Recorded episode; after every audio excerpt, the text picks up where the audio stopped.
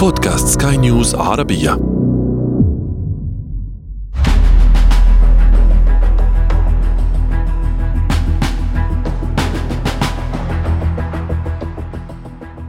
في مارس من عام 2022 انتشرت على مواقع التواصل الاجتماعي فيديوهات لمواطنين أمريكيين يرغبون في تعبئة سياراتهم بالبنزين. كانت اللوحة التي تحمل أسعار جالون البنزين تشير إلى ارتفاع السعر باستمرار. ولم يكن هذا الارتفاع يحدث كل دقيقة، بل يحدث كل عدة ثوان. كان ذلك نتيجة لقرار الولايات المتحدة بحظر واردات النفط الروسية إليها ردا على الحرب الروسية في أوكرانيا.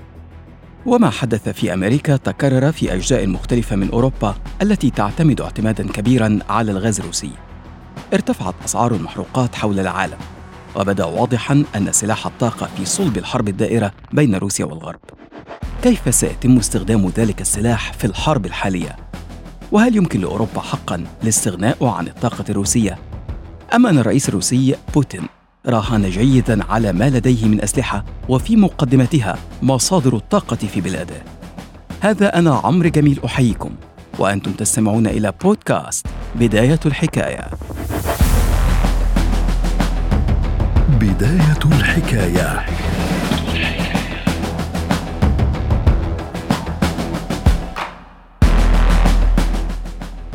بعد نهاية الحرب العالمية الثانية واندلاع الحرب الباردة بين الولايات المتحدة والغرب من جهة والاتحاد السوفيتي والكتلة الشرقية من جهة أخرى مثل ملف الطاقة أحد أوجه التعاون النادرة بين الاتحاد السوفيتي وأوروبا الغربية. كانت دول شمال وغرب أوروبا الفقيرة في موارد الطاقة بحاجة إلى تلك الموارد وكان الاتحاد السوفيتي الغني بتلك المصادر بحاجة إلى المال. ومع القرب الجغرافي بين الجانبين وبشكل براجماتي بحت أمد الاتحاد السوفيتي أوروبا الغربية بحاجتها للنفط مقابل الحصول على الموارد المالية. في الستينيات على سبيل المثال كانت أوروبا الغربية تستورد 6% من نفطها من الاتحاد السوفيتي. ومع أن الولايات المتحدة سعت على الدوام لتقييد التبادل التجاري بين الاتحاد السوفيتي ودول أوروبا الغربية خوفا من نفوذ سوفيتي في تلك الدول لكن حلفاء وثيقين من واشنطن قاوموا تلك الضغوط. كان ذلك لقناعتهم أن التجارة السوفيتية كانت مدفوعة بشكل أساسي بالاقتصاد وليس بالسياسة. حاولت إدارة الرئيس الأمريكي جون كينيدي مثلا في ستينيات القرن الماضي وقف بناء خط أنابيب النفط دروزبا أو الصداقة ورفضت بريطانيا الحليف الوثيق لأمريكا الاستجابة لها. وتكرر الأمر مع إدارة ريغان التي سعت لوقف بناء خط أنابيب سوفيتي في عام 1981 يمر من سيبيريا إلى أوروبا الغربية وسعت لفرض عقوبات حتى على الشركات الغربية المشاركة في المشروع. ولكن من جديد كانت حاجة أوروبا إلى النفط والغاز الروسي أكبر من ضغوط واشنطن فتم الانتهاء من ذلك الخط في عام 84 وهكذا تدفق النفط والغاز الروسي إلى أوروبا الغربية عبر أنابيب لم يكن جميعها يمر داخل الأراضي الروسية نفسها بل كان بعضها يمر بدول أخرى مثل بيلاروسيا وأوكرانيا وبولندا. ولم يكن ذلك يمثل مشكلة لأن تلك الدول كانت إما ضمن الاتحاد السوفيتي أو تحت مظلته السياسية. لكن ذلك الوضع بدأ في التحول مع انهيار الاتحاد السوفيتي واستقلال تلك الدول عن روسيا الاتحادية. سعت تلك الدول للاستفادة من مرور النفط والغاز عبر أراضيها بجني فوائد اقتصادية مثل الحصول على النفط الروسي بأسعار تفضيلية أو رسوم عبور. كما كانت الخلافات السياسية مثل انضمام بعض تلك الدول إلى الاتحاد الأوروبي أو ارتفاع نبرة العداء فيها ضد موسكو تمتد في أحيان كثيرة إلى ملف الغاز. في تلك الفترة ظهر إلى الساحة السياسية الرئيس الروسي فلاديمير بوتين والذي بخلاف أسلافه السوفيت الذين امتنعوا عن استخدام ورقة الطاقة في الخلافات السياسية سعى لاستخدام مصادر الطاقة تلك لتحقيق أهداف سياسية. فدولة مثل أوكرانيا التي هي محور الأحداث حالياً ظلت حتى منتصف العقد الأول من القرن الحادي والعشرين تتلقى شحنات الغاز المدعومة من روسيا كما كانت تفعل عندما كانت جزءاً من الاتحاد السوفيتي. لكن عندما أدت الثورة البرتقالية في عام 2004 إلى الإطاحة بالحكومة الموالية لموسكو طالبت شركة غاز بروم الروسية أوكرانيا بدفع أسعار السوق بالكامل مقابل الحصول على الغاز. وعندما رفضت أوكرانيا ذلك قيدت روسيا تدفق الغاز عبر خطوط الأنابيب ولم تترك سوى ما يكفي للوفاء بعقودها مع دول في أوروبا الغربية.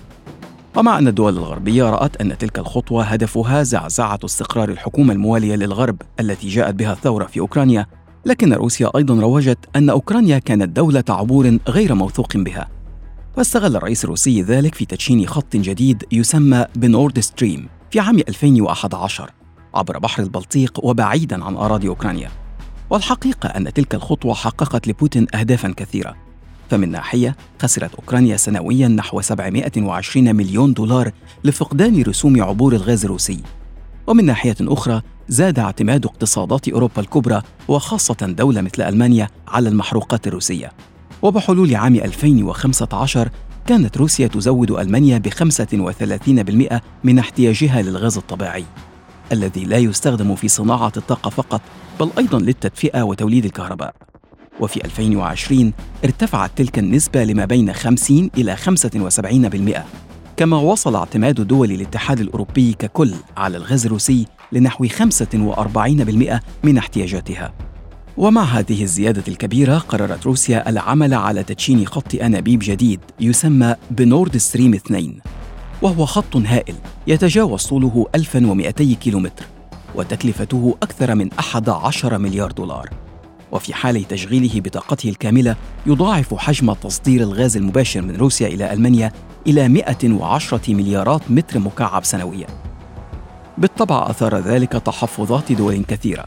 على رأسها الولايات المتحدة المتخوفة بشدة من أي اتساع للنفوذ الروسي في أوروبا بسبب ورقة الطاقة. كما أن دولا أخرى بعضها كان حليفا لروسيا أو حتى جزءا من الاتحاد السوفيتي السابق مثل أوكرانيا رأى في مد أنابيب بعيدا عن أراضيها تهديدا صريحا لها. أولا لأنها تفتقد بذلك لرسوم العبور وثانيا والأهم أن عدم حاجة روسيا لتلك الدول يعني قدرتها على إلحاق الأذى بها. سواء بتحرش سياسي أو اقتصادي أو حتى عسكري. حدث ذلك فعلا مع جورجيا في عام 2008 عندما عبرت عن رغبتها في التحول نحو الغرب والانضمام إلى حلف الناتو فغزت القوات الروسية الأراضي الجورجية في حرب سريعة لم تستغرق أكثر من خمسة أيام. ثم تكرر الأمر مع أوكرانيا في 2014 حينما أطيح بالرئيس الموالي لموسكو فتدخلت روسيا عسكريا وضمت إليها شبه جزيرة القرم.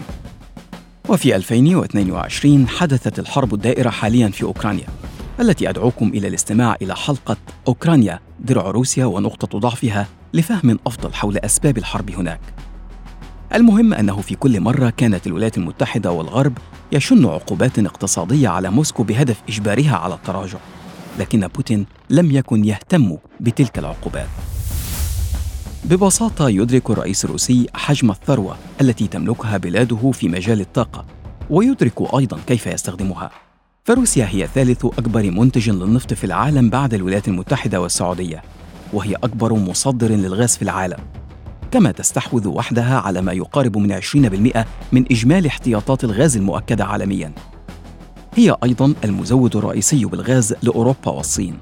وعبر خلق خطوط وأنابيب نقل مختلفة لأنحاء مختلفة حول العالم يمكنها السيطرة على إمدادات الطاقة عبر تكريس الاعتماد على صادراتها النفطية من هنا جاء إقامة خط أنابيب نورد ستريم واحد ثم اثنين الذي حاربته الولايات المتحدة بكل الطرق إلى أن نجحت في إيقافه عقب الحرب الروسية الأخيرة في أوكرانيا كإجراء عقابي. تعول الولايات المتحدة عبر العقوبات وعبر الضغط على حلفائها الأوروبيين بالامتناع عن شراء النفط والغاز الروسي أو بإخراج روسيا من التعاملات البنكية الدولية بما يعقب من عمليات بيع منتجاتها النفطية للدول الأخرى. وتراهن روسيا وبوتين على حجم الثروة النفطية التي تملكها بلاده وعدم قدرة الأوروبيين على التخلي عنها بسرعة، فضلا عن وجود أسواق أخرى كبيرة كالصين طبعا والهند. ربما يكون من المبكر معرفة كيف ستكون تداعيات الحرب الحالية في أوكرانيا. لكن الأكيد أن تلك الحرب سيستخدم فيها كل طرف بين روسيا والغرب كل إمكاناته لإخضاع الطرف الآخر. وسيكون سلاح الطاقة فيها سلاحا رئيسيا في تلك المعركة.